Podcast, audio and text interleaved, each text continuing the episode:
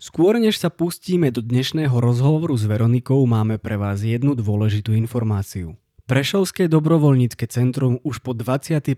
krát oceňuje dobrovoľníkov, dobrovoľníčky, jednotlivcov, skupiny, dobrovoľnícke programy a projekty v rámci oceňovania Srdce na dlani. Preto ak poznáte nejaký zaujímavý dobrovoľnícky príbeh, ktorý by mohol inšpirovať aj ostatných a zaslúži si podľa vás byť ocenený, dajte nám o tom vedieť na webe srdcenadlani.sk alebo navštívte náš Facebook, kde nájdete priamo odkaz na nominačný hárok, prostredníctvom ktorého môžete aj priamo vy nominovať. Ďakujeme.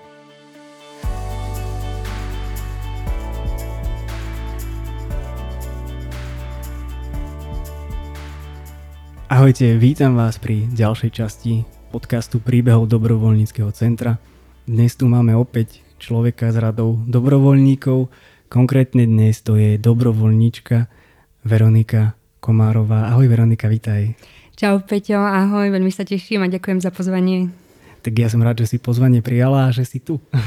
Áno, no. A vidíme sa druhýkrát v živote a opäť tak nejak e, pracovne a veľmi príjemne, tak dúfam, že z toho vznikne veľmi pekný rozhovor. Naše prvé stretnutie bolo pri handpene, pri hudobnom nástroji, takže to vidíte, že hudba spája ľudí. hudba aj organizácie. Aj to, no, no, no. To sú tie ľudské väzby, presne. presne tak. Super, Veronika, tak um, tým, že my sa poznáme relatívne krátko, tak ja o tebe niečo viem, ale zase neviem tu úplne že až nejako do hĺbky, ale tak viem napríklad to, že ty si s dobrovoľníctvom tak nejak mm, začala prichádzať bližšie do styku počas vysokej školy, je to tak? Áno, áno. Počas vysokej školy, kedy som vlastne na fakulte spoznala starších spolužiakov a títo spolužiaci založili neformálnu skupinu dobrovoľníkov Smile na Prešovskej univerzite ktorú viedol vlastne kamarát a spolužiak Kamil Roško. Týmto ho pozdravujem. A táto skupina v podstate zvykla, e, vznikla pod e, takým vedením teda vtedajšej doktorantky Ivany Vojtašekovej. Venovali sa takej typickej dobrovoľníckej práci v sociálnej oblasti čož e, pre mňa osobne bolo také veľmi príťažlivé, pretože som chcela mať kontakt s realitou počas štúdia. Ako pomáhajúca profesia som vďaka dobrovoľníctvu mala možnosť nahliadnúť do štruktúry organizácií, do vzťahov, do rôznych projektov a tak ďalej, takže, takže tak nejak som sa pridala. Študovala si teda aj niečo tomu blízke?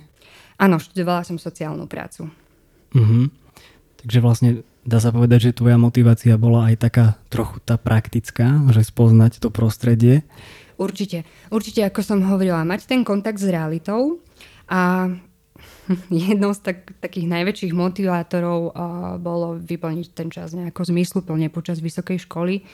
Um, tak predsa len tí študenti majú viac voľného času ako pracujúci uh, ľudia. No a chcela som aj patriť do nejakej takej skupiny ľudí s rôznymi m, takými prosociálnymi hodnotami a do skupiny ľudí, ktorí fakt ten čas trávia aj zmysluplne, aj, aj vlastne chodia a pomáhajú kade tade v rôznych zariadeniach a organizáciách.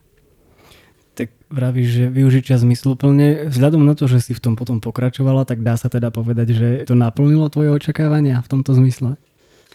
No, vieš čo, určite. Určite nielen očakávania, ale nechcem, aby to vyznalo ako nejaké klíše alebo taká klasická fráza, ale dobrovoľníctvo už od čias vysokej školy bola skvelá skúsenosť, eh, nielen z hľadiska toho, že som v Prešove spoznala tie organizácie a, a samozrejme aj potom potenciálne ďalšie kontakty, aby som sa mohla zamestnať v tejto oblasti po dokončení štúdia. No a vzťahy, priateľstva v dobrovoľníctve, to je niečo, čo, čo je úplne úžasné a asi aj najlepšie na tom dobrovoľníctve. Uh-huh. A teda načrtla si to tak približne, ale ak by si ešte možno mohla, v čom presne spočívalo mm, to, to zapájanie tej vašej dobrovoľníckej skupiny, mm, keď ste boli v nejakom tom sociálnom zariadení a podobne, čo ste robili? Mm-hmm.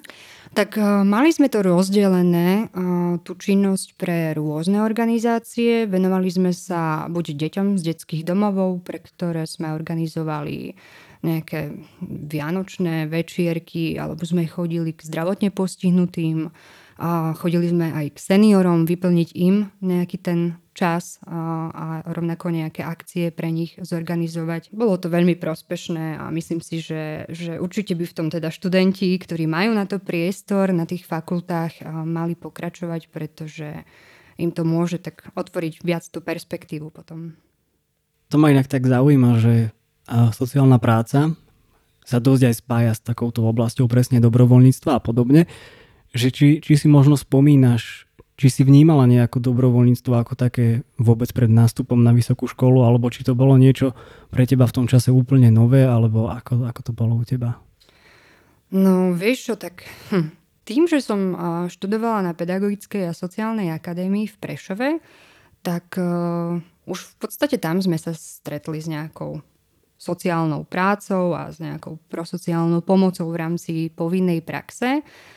No a jasné, človek, um, ktorý sa pohybuje v tejto oblasti, sa na ten svet začína pozerať tak inak, by som povedala. A začína chápať, že, že neexistuje len on a jeho vesmír, ale že je tu rôzne rodé množstvo skupín, ktoré sa možno potýkajú v tom živote s problémami alebo s nejakým nedostatkom. A to je asi to, čo ma tak najviac chytilo a čo, čo ma v podstate ako keby zapojilo do tej činnosti, hej, že, že, že svet sa, poviem to tak úplne úprimne, ako to cítim, že svet sa netočí len okolo mňa a mojich potrieb. No, tak to je, hej, to je pravda, to, to, to súhlasím a je to, je to akože veľmi asi dobre čím skôr si to človek uvedomí, môže to byť možno aj také oslobodzujúce, že zrazu mm, nemáš pocit, že je všetka ťarcha sveta len na tebe. Určite, určite. A hlavne na tej strednej škole, keď ešte v podstate človek ako keby vychádza z tej puberty hej, a, a rieši sám seba v tomto období. Mm. A tak je to taká dobrá stopka, že, že, že pozor, nie si tu len ty, ale, ale tak ako som povedala, hej, sú tu rôznorodé skupiny v tej spoločnosti, ktoré, ktoré sú istým spôsobom závislé aj od pomoci druhých. Pamätáš si možno aj na nejakú takú prvú skúsenosť, kedy si prišla do kontaktu ani nie že nutne s dobrovoľníctvom ako takým, ale že či si pamätáš aj nejakú e, konkrétnu situáciu, kedy si si presne uvedomila to, o čom vravíš?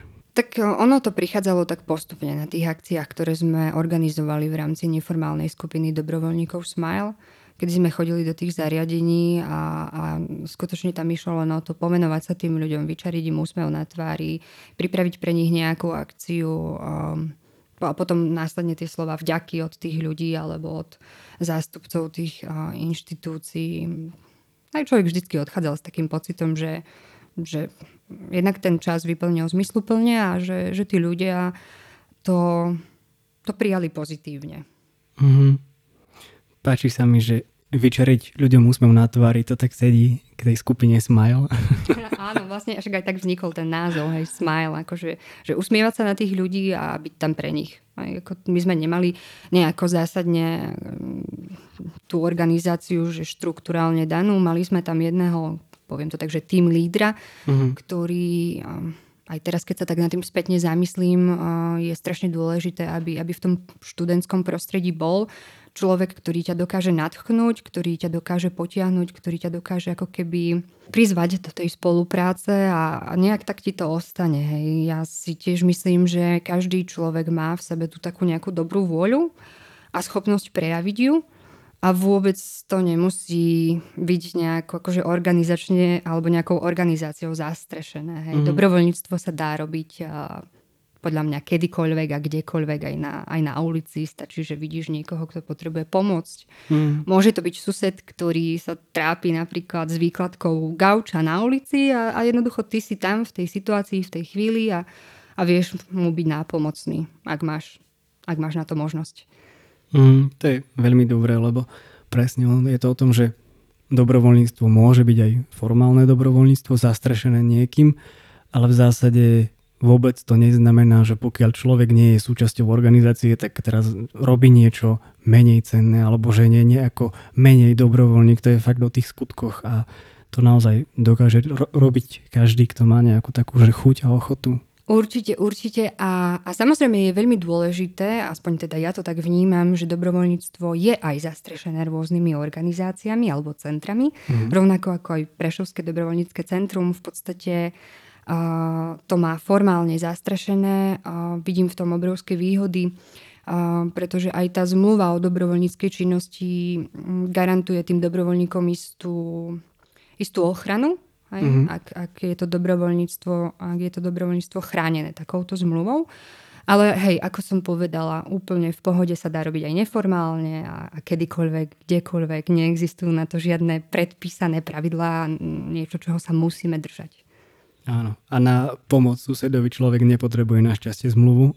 Takže Áno, v tomto je to fajn. Presne, presne tak. A myslím si, že obzvlášť teraz, aj v takejto dobe, ako žijeme, je strašne dôležité, aby si, aby si ľudia dokázali byť stále napomocní a aby sme si tie také maličké službičky prejavovali, pretože to je to, čo poľučťuje tú spoločnosť a, naozaj to potrebujeme viac než kedykoľvek predtým. Čiže... A veľa pekných maličkostí spolu dokážu vytvoriť nejakú peknú veľkú vec. Takže určite takto. Áno, súhlasím úplne. Viem o tebe aj to, že ty si potom pôsobila ako v podstate dá sa povedať ako dobrovoľníčka aj v Kanade. Ako si sa tam dostala zrazu z tej, z tej školy v Prešove a čo si tam vlastne robila?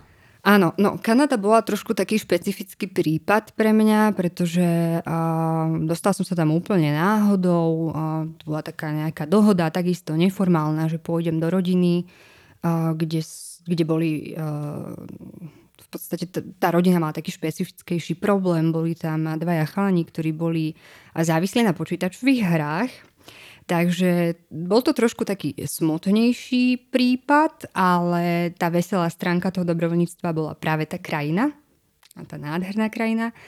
Takže proste som si povedala, že idem do toho, je to skvelá príležitosť spoznať úplne akože inú kultúru, inú krajinu, iných ľudí, iný spôsob života. A, a myslím si, že veľmi pozitívne ma to zmenilo, pretože vždycky, keď sa vrátiš zo zahraničia na Slovensko, tak uh, už sa na ten svoj domov pozeráš inak a pozeráš sa naň aj tak, ako by mohol vyzerať a kde, kde by sa mohol posunúť, kde by sa tá krajina mohla posunúť, takže neviem, nechcem zachádzať do nejakých konkrétností, ale myslím taký všeobecný rozvoj tej krajiny. Rozumiem. Možno začneš tak viac vnímať určité veci, že ak je niečo problémom, tak eh, skôr hľadáš riešenia, než ako ten problém ešte ďalej prehlbovať. Áno, to určite, určite a, a samozrejme človek si uvedomí, že z každého problému sa dá veľmi krásne poučiť a áno, začínaš sa prirodzene ako zvedavý človek pozerať po riešeniach. A v čom, ak sa takto teda nie je nejaké že, mm, osobné alebo citlivé, tak v čom spočívalo to dobrovoľníctvo v tej rodine? Teda ja chápem to tak, že to bola nejaká povedzme možno uh, ja teda neovládam až tak tie výrazy, ale že možno nejaká sociálna intervencia alebo niečo také, ale že v čom to tak spočívalo vlastne? Určite. Určite to bola aj sociálna intervencia, ale tým, že to bolo neformálne, tak v podstate som v tej rodine pôsobila ako nejaký pomocník. Hej, ako keď mm-hmm. si zapneš Word a máš v tom pravom rohu ten otázniček a je tam ten taký pomocník, mm-hmm. ktorý si naklikáš tak e, aj moja úloha v tej, v tej rodine spočívala v tom, že v podstate prišiel tam nejaký nový element z, nejakými, z nejakej inej kultúry, s nejakými inými zvyklosťami, ktorý je nadšený z rôznych vecí, ktoré napríklad na Slovensku nemáme. A, a že dokáže ich oceniť, dokáže si ich vážiť, hej, či už to je tá príroda, tí ľudia a proste tie možnosti, ktoré už v tej krajine same o sebe sú. A celá tá dobrovoľnícka práca spočívala v tom, že som vlastne bola v tej rodine a pomáhala som s bežnými, ale naozaj úplne s bežnými vecami, ktoré si dokážeš v rodine predstaviť, hej. Čiže áno, aj trávenie voľného času, chodenie na ryby, proste pomáhanie s nákupmi, pomáhanie v domácnosti a tak bežne. Ako presne si sa k tomu dostala? Lebo to asi nie je úplne, že bežne, že to nájdeš len tak ponuku, proste ísť robiť dobrovoľničku, ešte takto nejako pomerne špecifickú mm-hmm. na, na druhý koniec sveta takmer. Nie, nie, nie. Uh, nebolo to vôbec nejako inštitucionálne zastrešené, nebolo to formálne. Dostala som sa k tomu cez spolužiačku na strednej škole, ktorá mi povedala, že teda um, má tam tetu. Mm-hmm. Hej, uh, to bola taká zmiešaná československá rodina. Mm-hmm do ktorej som išla a že by potrebovali výpomoc na leto. Tak som si povedala, fajn, kúpim si letenku a proste na tri mesiace idem do Kanady. Medzi bakalárskym a magisterským ročníkom som to vlastne absolvovala, takže bolo to úplne skvelé. Že celkom príjemné leto. Áno, celkom príjemné leto. Až na tú cestu teda, ktorá trvala myslím, že 22 hodín letecky dokopy, ale, ale, ale bolo, to, bolo to naozaj nezabudnutelný zážitok do konca života. Tá krajina určite. 22 hodín to je vlastne taká bežná cesta vlakom Košice Praha, ak ideš slovenskými železnicami. No, áno, áno, to... No vidíš, napríklad tu nás si môžeme zobrať príklad, napríklad taká Kanada, a môžeme si to vážiť vlastne, pretože v Kanade, ak som sa chcela presunúť z toho mesta Red Lake, kde som pôsobila do obrovského mesta Winnipeg, tak uh, tam žiadna železnica napríklad nebola. A ľudia uh, tam úplne bežne fungovali autami, takže tých 500-600 kilometrov sa museli dostať po vlastnej línii. Takže je to jedno z pozitív, ktoré na Slovensku máme. Ak si k tomu ešte prirátame, že pre študentov sú vlaky zadarmo, teda boli, tak je to úplne skvelé. A ten čas vo vlaku sa dá využiť rôzne, takže v zásade je to ešte, môžeme byť radi, že to trvá tak dlho. presne tak, presne tak. A hodnotíš to teda tak, že mm, mala tá tvoja návšteva zmysel, alebo že uh, ty si odchádzala odtiaľ s pocitom, že teda bola si tam užitočná? No, tak Neviem celkom ja sama za seba posúdiť, či som bola užitočná a myslím si, že aj v tom dobrovoľníctve tak nejak človek musí do toho ísť zrelo a vyrovnanie mm, s vedomím, že ponúka to, čo má, že ponúka seba.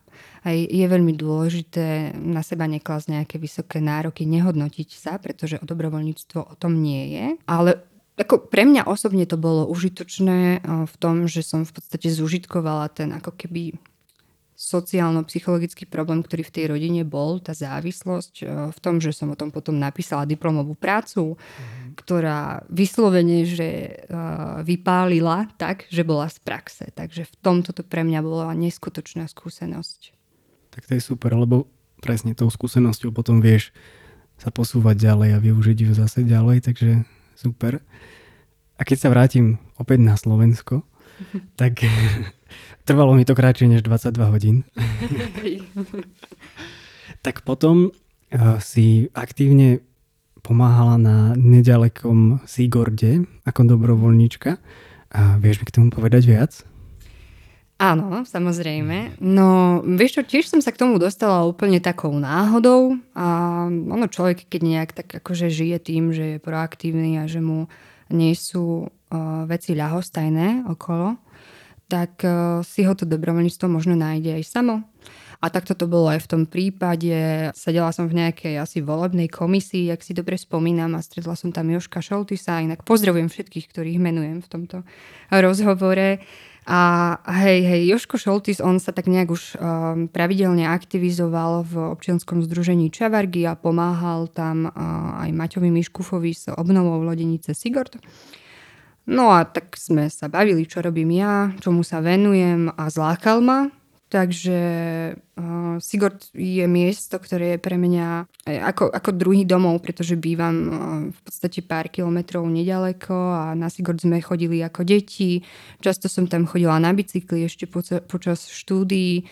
Takže je to miesto, ktoré, ktoré je nádherné a ktoré si zaslúži našu pozornosť a vlastne aj tá duša tam tak dosť pokrie, keďže je to v srdci pod slánskými vrchmi. No a Hej, pomáhala som s rôznymi organizačnými vecami. Ak, ak organizovali nejaké akcie, tak som pre nich robila grafiku. Podarila sa nám, alebo aj mne, jedna taká maličká vec a to bol vlastne zimný projekt pre Sigord a prostredníctvom crowdfundingovej kampane cez Startlab. Takže podarilo sa nám vyzbierať nejaké financie na to, aby sme tam udržali na tom Sigordi život aj počas zimy. A hej, z toho som mala obrovskú radosť, takže pôsobila som tam nejaký rok a pol, dva roky a myslím si, že som tak nejak hej, dala tie svoje schopnosti a v tom čase pomohla som a, a, a jednoducho môj život išiel ďalej. Hej. Čiže teraz tam už nie som tak aktívna, ale, ale som veľmi rada, že to miesto ožilo a že Martinovi Miškufovi a ostatným ľuďom, ktorí sa tam aktívne zapájajú, sa tam stále drží uh, ten život vďaka ním a že to stále funguje. A čo bol ten zimný projekt? Čo to akože znamenalo? Lebo ja sa až tak úplne že neorientujem v týchto takýchto uh, zimných športoch, alebo možno ako to nazvať, že čo si mám pod tým predstaviť na Sigorde v zime? Mm. O, vieš čo, tak to boli úplne také bežné veci, ktoré sme potrebovali, keď sme uvažovali nad tým, že ako, ako to tam bude vyzerať v zime, že čo tí ľudia vlastne potrebujú, aké majú potreby, ktorí tam chodia alebo aké máme možnosti, aby sme ich tam vôbec prilákali. Uh-huh. Tak sme úplne bežne ako cestou na nejakú túru sa bavili, že no, potrebovali by sme nejaké varné kanvice na víno, na čaj, a na teplý teda čaj. Potrebovali by sme nejakú frézu, aby sme mohli udržiavať tú zimnú plochu ľadovú pre korčuliarov, aby sme mohli vlastne celkovo s tým snehom nejako pracovať, aby to tam bolo upravené. No a áno, každé občianske združenie na to, aby mohlo rozvíjať takéto aktivity, potrebuje peniažky, potrebuje financie. Mm. No a začali sme teda hľadať možnosti a tak si hovorím, že tiež som bola na nejakom školení, tuším cez Juventu a prišla tam holka zo Startlabu, ktorá začala predstavovať celú tú myšlienku, že ak máte dobrý nápad, stačí napísať projekt a, a vlastne dať o tom ľuďom vedieť a ak tým ľuďom na danom mieste alebo na danej organizácii záleží, tak vás podporia. Hej? Mm-hmm. A ja som tej myšlienke nejako tak uverila, že, že áno, že ten Sigurd má potenciál, pretože je to, ako som hovorila, v lone prírody a ľudia tam kedysi veľmi radi, radi chodili, takže že to môže mať potenciál. No a ono to naozaj vyšlo. My sme tie financie vyzbierali. No a tým, že to bolo cez Startlab, tak sme si mohli vlastne realizovať ten taký maličký sen. Tieto veci vlastne tam fungujú dodnes v zime. Hej. Osvetlila sa tá ľadová plocha, sú tam, dokonca sa vytvorila požičovňa korčuľ, takže ľudia, ľudia tam majú možnosť stráviť svoj voľný čas aj počas zimy. Kedy to bolo? Koľko rokov späť? Alebo mm, ten projekt? No vieš čo, tak to ti presne neviem povedať, no, tak ale myslím, že tri roky dozadu to bolo. Mm, a, a nebola tá, tá holka uh, Zuzka Zaťovič? Áno, Áno, nemám dobrú pamäť na mená, videli sme sa len raz v živote, ale áno, Zuzka. Presne. Ja sa len preto pýtam, lebo vlastne my sme mm, necelý mesiac späť spolu s ňou organizovali taký workshop mm-hmm. a na tému, presne na tému crowdfunding, aj tu na v Prešove. Takže bolo to vlastne určené organizáciám, zástupcom organizácií pre to, aby vedeli, ako môžu oni využiť ten potenciál crowdfundingu. A spomínam to preto, lebo ja som dovtedy poznal crowdfunding iba ako z tej strany povedzme návštevníka alebo darcu a zrazu to bolo také zaujímavé o tom počuť aj ako to vlastne prebieha a čo všetko musí človek pripraviť a vlastne ako sa o tú kampaň potom treba v podstate starať, že vlastne ono to vyzerá to možno jednoducho na vonok, ale že to zase nie je úplne také, že v pondelok si zmyslím a v piatok už mám hotovú kampaň.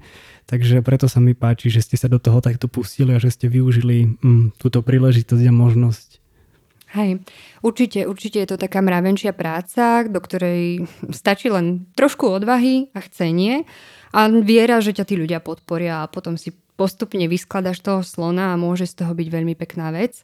A ja sa teším, že, že máme na Slovensku aj, aj takéto projekty, ako je Startlab alebo iné takéto portály, ktoré umožňujú vlastne realizovať tie naše nápady poviem to tak, obyčajných smrteľníkov a, a dotiahnuť ich do reality, pretože a, a skutočne môžeš si vybrať, hej, že či chceš byť ten realizátor a, ideš do nejakého projektu, alebo chceš niekoho podporiť, nejakú dobrú myšlienku. Čiže máš tú takú slobodu v tom. Mm-hmm. No a keď spomínaš, že, že si venovala čas povedzme aj tomu Sigordu alebo aj iným aktivitám, tak ma možno zaujíma, že ako ako na to vnímalo okolie, alebo či si sa nestretla s nejakými vyslovene pozitívnymi, alebo naopak možno aj nie až tak pozitívnymi reakciami. Predsa len nie, nie je to úplne až také bežné, že by ľudia venovali mm, časť svojho času v úvodzovkách len tak, bez nejakého nároku na honorár a podobne, že aké boli možno reakcie okolia? Vieš čo, tak eh, na nejaké negatívne reakcie si, si nespomínam. To Nie. je dobre. Ale ja myslím, že je to dané aj tým, že som sa pohybovala v okruhu ľudí, ktorí, ktorí boli takí proaktívni v tej spoločnosti, v, v tom meste. A ak sa obklopíš takýmito ľuďmi, tak oni ťa vlastne ťahajú vpred. Aj mm-hmm. prídeš s nejakým nápadom a povedia ti, aj keď možno sami oni tomu až tak neveria ako ty, ale povedia ti, dobre, poďme do toho. Hej. Mm-hmm. Uh, áno, ale je to úplne normálne, že máme v spoločnosti aj ľudí, ktorí žijú ako keby svoje vlastné životy, podnikajú a majú, majú naozaj ťažkú prácu, nemajú čas možno venovať uh, sa dobrovoľníctvu alebo nejak akože venovať fakt obrovské množstvo času takýmto aktivitám. Je to úplne v poriadku, je to úplne normálne. Mm-hmm. A ako som povedala, myslím si, že každý z nás má v sebe tú dobrú vôľu, tú ľudskosť a je úplne jedno, že či, že či venujú ten čas nejakej zastrešenej organizácii alebo fakt pomôžu len tak niekomu na ulici alebo, alebo dobrým slovom. Hej, ako, aj napríklad teraz posledné dni, ak môžem uvieť taký príklad, Pokojne. nejak tak to vo je viac rezonuje. Môj partner si kúpil nové auto a te, proste teraz rieši jeho vlastnosti a tak ďalej a dal sa na Facebooku do skupiny ľudí, ktorí majú rovnaké auto. Mm-hmm. No a proste písal si s jedným chalanom, asi týždeň posielali si hlasové správy a vymieniali si názory, toto áno, toto nie, toto mi vadí, toto je dobre, toto nie je dobre. A hej, ja som ako pozorovateľ tej druhej strany len tak počúvala tie hlasovky a sledovala som, ako komunikujú a, a, a môj partner, uh, tiež ho zdravím, sa, sa poďakoval uh, za pomoc tomu človeku, ktorý mm-hmm. bol zo západu, uh, zo západného Slovenska. A ten chalan ti mu zo západu nahral takú hlasovku, že, že vôbec nemáš za čo, že myslím si, že v tejto dobe by si ľudia mali pomáhať a ja som veľmi rád, že som ti pomohol. A pre mňa toto bolo práve to, hej, čo m, trošku mi prešiel až mraz po chrbte, že, že je strašne fajn, že ľudia si aj takto dokážu pomôcť, hej, že, si, že si dajú len nejaké informácie, spätnú väzbu a tak ďalej. Takže je to, je to úplne v poriadku, ak, ak niekto pomáha takýmto spôsobom napríklad pre mňa, hej, že nie inštitucionálne zastrešenie. Mm-hmm. To je krásne, lebo na tom presne vidieť takéto, že Rozmýšľam, ako to povedať, aby to nevyznelo zle, ale že mm, určite to nevnímam ako samozrejmosť a ani by to tak nemalo byť vnímané, lebo, lebo predsa len to nie je to, že len tak. Človek to nemusí robiť, robí to ne, z nejakej dobrej vôle, presne ako vravíš, ale že vlastne tiež ma to vždy tak nejakým spôsobom zahraje pri srdiečku, keď napríklad niekomu poďakuješ za pomoc a ten človek zrazu ostane taký, že vedia, že to je normálna vec. Tak ako na jednu stranu si stále vravím, že proste no nie je to normálna vec, lebo proste som za to vďačný, ale na druhú stranu ma to vždy tak poteší, že pre tú danú osobu to vlastne nebol nejaký, neviem aký seba prekonávací výkon, ale že to naozaj spravila z vlastného presvedčenia a z vlastnej dobrej vôle. Takže to je krásny príklad. Je, je a myslím si, že je veľmi dôležité tiež akúkoľvek tú dobrú vôľu oceniť. Hej, že Určite. poďakovať tomu človeku. Aby, aby, aby v nás ako keby nebol ten pocit, hej, že, že si to ten druhý neváži. Ako nemusí to byť nič horibilné, ale, ale tak ako aj tá pomoc je krásna, mm-hmm. tak, tak aj to poďakovanie a tá vďačnosť, ktorú cítime, je takisto krásna a je dôležitá v tých vzťahoch, kedy, kedy sme si vzájomne nápomocní. Mm-hmm. Určite, súhlasím. Ja tak mm, tento náš rozhovor postupne akože predkávam tými tvojimi skúsenostiami. A ešte by som sa rád dostal k tvojej nejakej účasti alebo participácii, ak sa budem tváriť odborne, na, na lokálnom festivale Pomýšaj. Viem, že takýto festival tu bol, neviem, možno ešte aj je, ale v zásade o ňom dokopy nič neviem a, a celkom ma teda zaujíma nejaká tvoja úloha dobrovoľníčky, v čom to spočívalo, alebo kľudne môžeš približiť aj ten festival. Mm-hmm. Tak uh, Pomýšaj uh, bola myšlienka a ešte to stále aj funguje ako facebooková skupina dievčat z občianského združenia Odváženie. Oni mali aj vlastne bezobalový obchodík v Prešove. Uh-huh. Laura a Miška, tiež ich zdravím.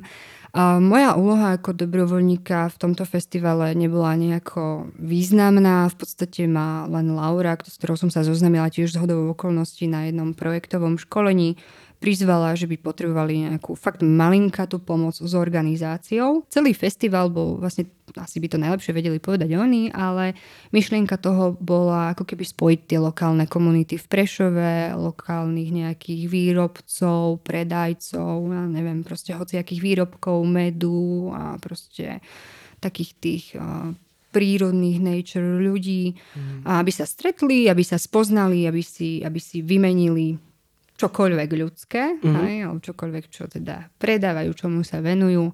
A konalo sa to v skateparku tu na v Prešove a vlastne viem, že baby mali taký sen, aby sa aj vlastne ten skatepark nejako zviditeľnil, aby sa nejako obnovil, aby si ho mesto všimlo, že tí mladí vlastne cítia tú potrebu tam chodiť a že by bolo fajn to dať nejako dokopy. Mm. Ale hovorím, z, mo- z mojej strany to bola len taká nejaká jednorazová pomoc, o ktorú ma Laura požiadala a, a v podstate aj taký poslíček. No ale tak to sú presne takí tí ľudia, ktorí, ktorých možno tam nevidíš a možno si povedia, že no ale nič také som nespravil, ale presne nebyť takých tých ľudí, tak um, možno by to celé padlo. Hej, hej. A vlastne ja som v tom čase už pracovala, už toho voľného času nebolo až tak uh, veľa, takže aj pre mňa aj tie jednorázové nejaké také aktivity tých mojich kamošov známych, ktorí sa angažujú vyslovene pracovne v týchto organizáciách sú, sú také, že ak ma o niečo požiadajú, tak ja som väčšinou ten typ človeka, ktorý nepovie nie a, mm. a mhm. príde a pomôže. Hej, čiže tak nejak som sa k tomu dostala. Mm-hmm. Je super. A chcem sa spýtať niečo, a teraz mi úplne, že vypadlo čo. Ale spomenula si viacero mm, dobrovoľníckých nejakých tvojich mm, aktivít, alebo teda a, nejakých súčastí. Súčastie. Zaujímavé slovo. Áno, hej, tak tiež som prekvapený, že ako sa to objavilo. a vedela by si možno si tak nejako vybaviť, čo bol to tvoj nejaký, že najzážitok z dobrovoľníctva, alebo možno čo je také prvé, čo ti tak nejak blikne, uh, nejaká konkrétna udalosť alebo niečo? Fúha, konkrétna udalosť. No, asi hej, a máme takú celkom vtipnú konkrétnu situáciu. Mm-hmm. No, niekedy je to aj teda o tej jednorázovej aktivite, kedy si človek proste sa ráno zobudí cez víkend a uvažuje nad tým, že čo bude robiť.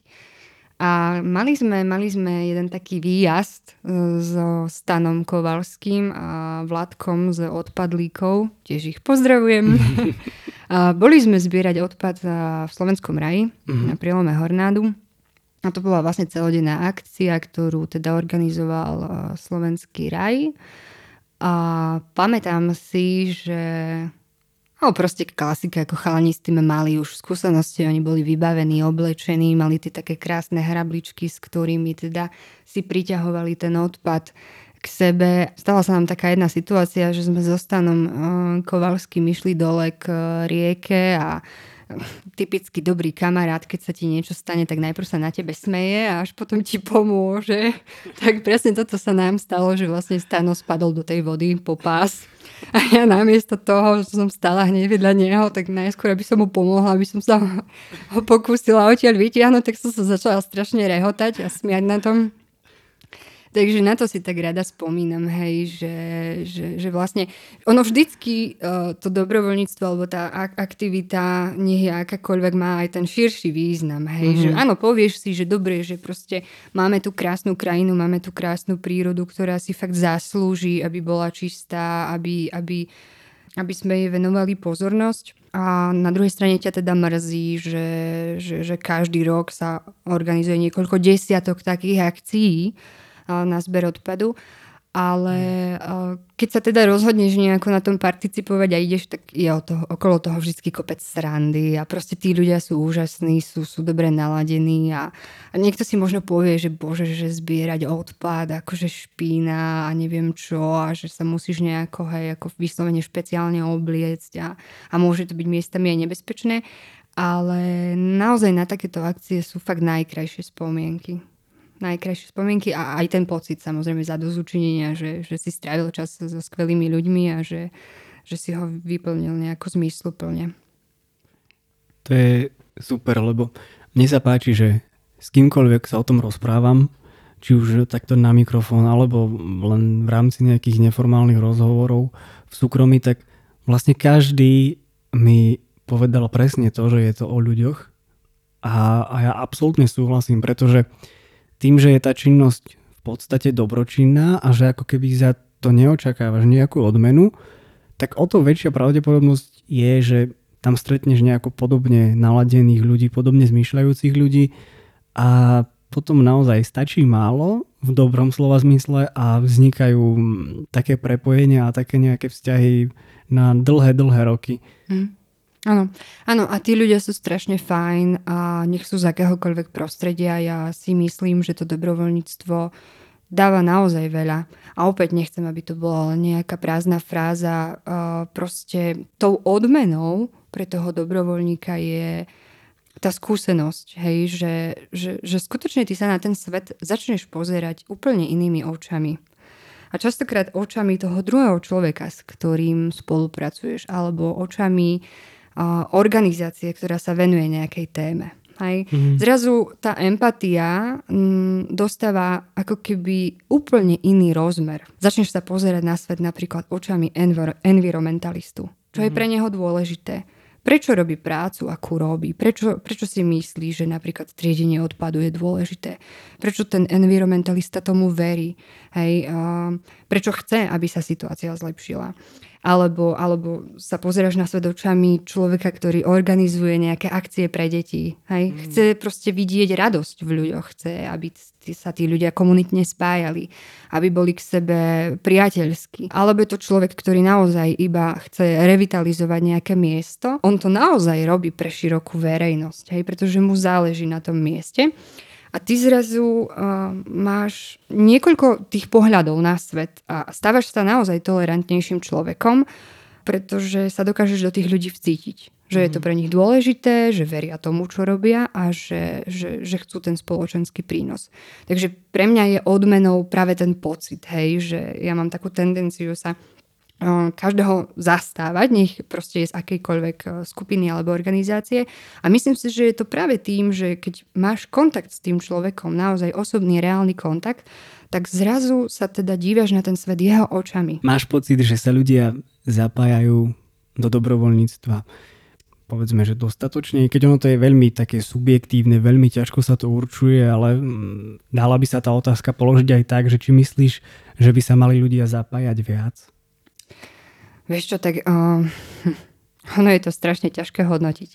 A zároveň nechcem v nikom vzbudiť nejaký pocit, že, že by mali alebo že musia. Mm. Mali by to tak cítiť a, a, a každý si má nejakým takým vlastným spôsobom zhodnotiť, či na to má čas, či na to má priestor, aké schopnosti má a čo chce. Či, či sa chce niečomu venovať z dlhodobejšieho hľadiska, alebo len proste potrebuje nejaký impuls, nejaký zážitok nový a, a povie si, že fakt sa zapojím jednorázovo nejako dobrovoľnícky. A, a môže to byť akákoľvek aktivita, hej. Tak mm-hmm. ako mám v okolí, aj, aj môj partner proste si raz roku na Vianoce povie, že dobre, teraz je ten čas, kedy ľudia prežívajú niečo krásne na Vianoce a zároveň cítia nedostatok. Mm-hmm. Tak proste sa spojil s niekým z občianského združenia, kto poskytuje nejakú sociálnu pomoc a vytipoval si troch ľudí, ktorých obdaroval. Hej. Môže to byť aj, mm. aj niečo také, naozaj jednorázové, raz v roku proste, lebo nemá počas roka na to príležitosť, nemá na to čas. Je mi ťažko, hej, subjektívne eh, hodnotiť, či sa zapájajú eh,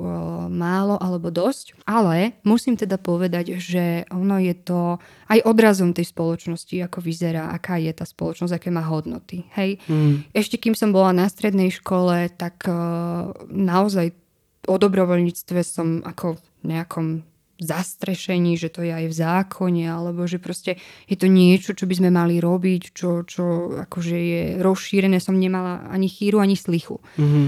Na vysokej škole naopak nás začali viesť k tomu, že dobrovoľníctvo o, nás vnútorne a osobnostne rozvíja a že v podstate nám, áno, rozšíri tie obzory potom po štúdiu, hej, že mm. možno nám to pomôže sa zamestnať v tej danej oblasti, hej.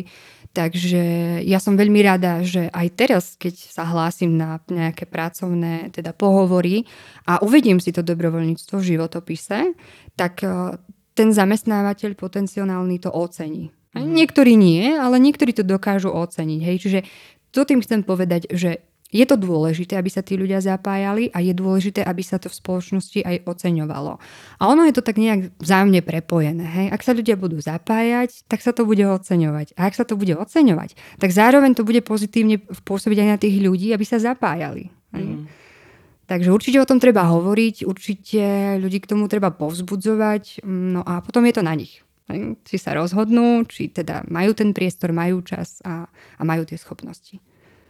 Určite, pretože dobrovoľníctvo by okrem iného teda by hlavne nemalo byť e, nanútené a presne ako vravíš, musí to vychádzať z toho človeka. Lebo väčšinu času je to dobrovoľníctvo práve o takom tom ďalšom kontakte s ľuďmi a pokiaľ ty nemáš mm, takú nejakú tú čistú alebo úprimnú motiváciu, tak e, zbytočne mm, by to mohlo práve ešte viac poškodiť, než spraviť užitok. Áno, áno a človek to proste nejako úplne prirodzene musí cítiť, hej, že teraz je ten čas. Ak to tak necíti, tak je to v poriadku, je to úplne v poriadku, proste uh, stále áno, si žijeme vlastné životy, máme vlastné problémy, vlastné radosti aj starosti. A ak jednoducho cítim, že teraz je ten čas, kedy viem ponúknuť tomu druhému áno, ten čas, aj seba samého, svoju nejakú schopnosť, nejaký skill, tak proste si poviem, idem do toho. Super. No a ešte ma zaujíma, celý čas sme sa rozprávali o, o tebe ako o dobrovoľničke, tak mi ešte môžeš prezradiť takto takmer v závere, ako sa možno máš ty teraz, čo, čo ťa tak naplňa, čo ťa teší v tieto dni?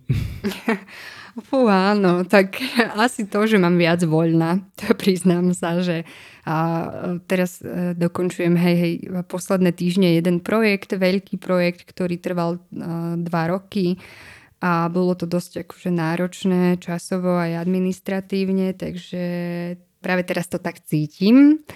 A, a áno, je to aj takto v poriadku, že, že ten čas budem venovať viac sebe, oddychu a niekedy tak človek sám proste zváži, že sa musí zastaviť, obzrieť sa za tým, čo bolo a pomaličky sa sústrediť na to, čo možno bude. Takže mám sa, mám sa dobre a som otvorená všelijakým možnostiam aj pracovným do budúcna, tak som zvedavá, že čo mi život prinesie. Tak ja budem určite držať palce a tiež budem zvedavý, čo ti život priniesie, lebo to je naozaj veľmi nevyspytateľné častokrát. Tak dúfajme, že to bude niečo príjemné určite. Hej, ďakujem veľmi pekne, tak uh, som zvedavá aj ja. Ďakujem. A ešte takto úplne na záver. Povedali sme toho mnoho, teda predovšetkým ty, za čo som vďačný. Ak by si mala dať nejaký možno, že tip alebo odkaz ľuďom, ktorí nás počúvajú, či už možno z prostredia dobrovoľníkov alebo organizácií, čo by to bolo? No, tak uh, možno mám také dva odkazy. A hej, možno pre nejaké organizácie alebo inštitúcie. A to je skôr taká prozba, no, naozaj v dobrom myslená prozba, a aby, aby vlastne tie organizácie a inštitúcie boli vždycky zrozumiteľné a jasné v tom, čo očakávajú od tých dobrovoľníkov pretože si myslím, že to dobrovoľníctvo je naozaj, akože jeho cieľom je vzbudiť v mnohých ľuďoch dobrý pocit, takže aby to vždy bolo zrozumiteľné, čestné, spravodlivé. A pre ľudí, ktorí nad niečím takým uvažujú, určite choďte do toho a vôbec akože nemusíme definovať nič konkrétne ohľadne dobrovoľníctva, choďte do toho teraz s tým, čo máte, obohatí to nielen váš život, ale aj vaše vzťahy a celkovo prinesie určite dobrý pocit. Choďte do toho teraz, alebo ako by v Prešove povedali, choďte do toho takoj hneď. Takže... teraz, teraz takoj. takoj. No jasné. A tak uvidíme, verím, že, že, že sa ten Prešov bude meniť k lepšiemu, ja dúfam. Ako máme tu strašne veľa šikovných ľudí a organizácií, ktoré, ktoré chcú vidieť Prešov aby, aby, aby žil ten Prešov, aby, aby tí ľudia sa spájali, aby komunitne fungovali a ja im všetkým fandím a všetkým im držím palce. Proste nech sa všetkým darí. Prešov je maličký na pomery iných miest a podobne, ale v zásade to môže byť práve aj jeho výhodou, presne ako spomínaš tie komunity a tak podobne. Takže držíme Prešovu palce. Presne tak, držíme Prešovu palce veľmi. Super, Veronika, ďakujem ti, že som sa s tebou mohol porozprávať, že si, si našla čas a ďakujem, že si prišla. A ja verím, že to nie je naposledy, že sa takto rozprávame spoločne. Ďakujem aj ja veľmi pekne, Peťo, za príležitosť, že som teda mohla povedať viac, nielen o dobrovoľníctve, ale celkovo, že sme si mohli pokecať a aj tebe všetko dobré.